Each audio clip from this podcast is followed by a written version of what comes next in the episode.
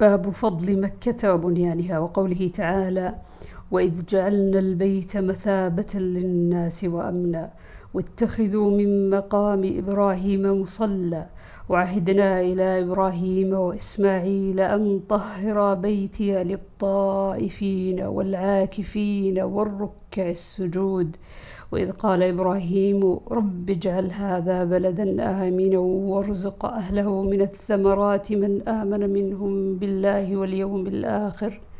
قال: ومن كفر فأمتعه قليلا ثم أضطره إلى عذاب النار وبئس المصير. وإذ يرفع إبراهيم القواعد من البيت وإسماعيل ربنا تقبل منا إنك أنت السميع العليم، ربنا واجعلنا مسلمين لك ومن ذريتنا أمة مسلمة لك وأرنا مناسكنا وتب علينا إنك أنت التواب الرحيم.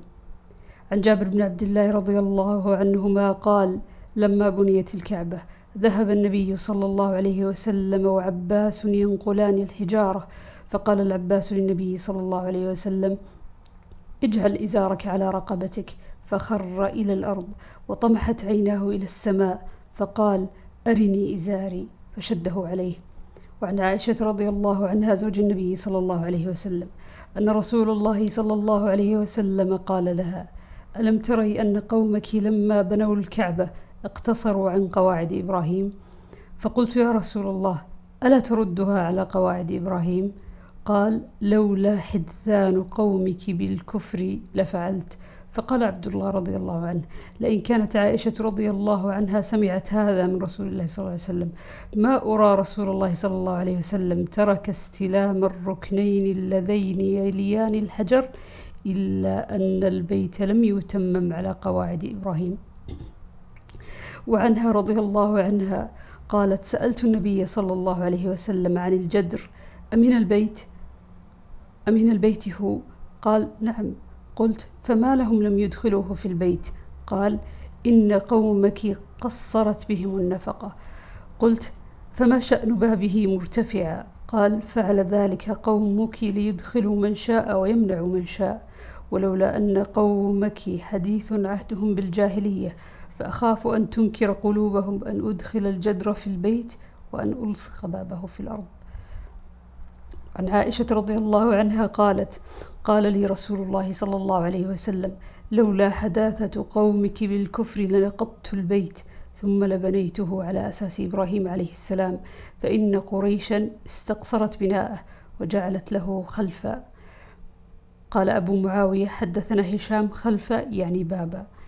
وعنها رضي الله عنها أن النبي صلى الله عليه وسلم قال لها: يا عائشة، لولا أن قومك حديث عهد بالجاهلية بجاهلية لأمرت بالبيت فهدم، فأدخلت فيه ما أخرج منه وألزقته بالأرض وجعلت له بابين، بابا شرقيا وبابا غربيا، فبلغت به أساس إبراهيم.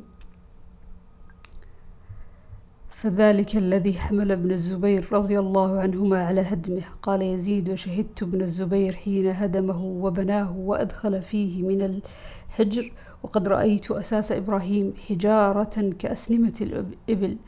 قال جرير: فقلت له: أين موضعه؟ قال: أريكه الآن.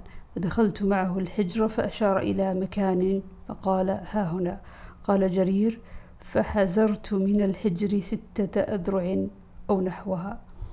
باب فضل الحرم، وقوله تعالى: إنما أمرت أن أعبد رب هذه البلدة الذي حرمها وله كل شيء وأمرت أن أكون من المسلمين، وقوله جل ذكره: أولم نمكن لهم حرما آمنا يجبى إليه ثمرات كل شيء رزقا من لدنا ولكن أكثرهم لا يعلمون.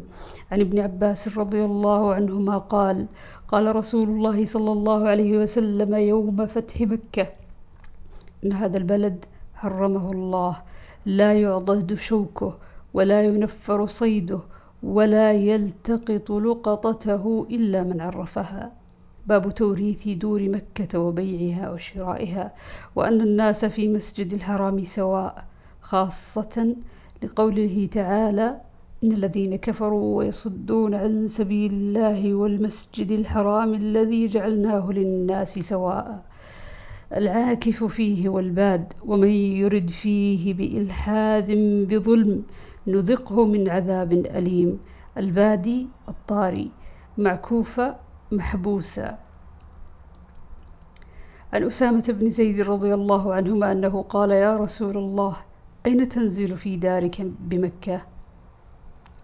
فقال: وهل ترك لنا عقيل من رباع أو دور؟ وكان عقيل ورث أبا طالب، هو طالب، ولم يرثه جعفر ولا علي رضي الله عنهما شيئا، لأنهما كانا مسلمين، وكان عقيل وطالب كافرين. فكان عمر بن الخطاب رضي الله عنهما يقول: لا يرث المؤمن الكافر.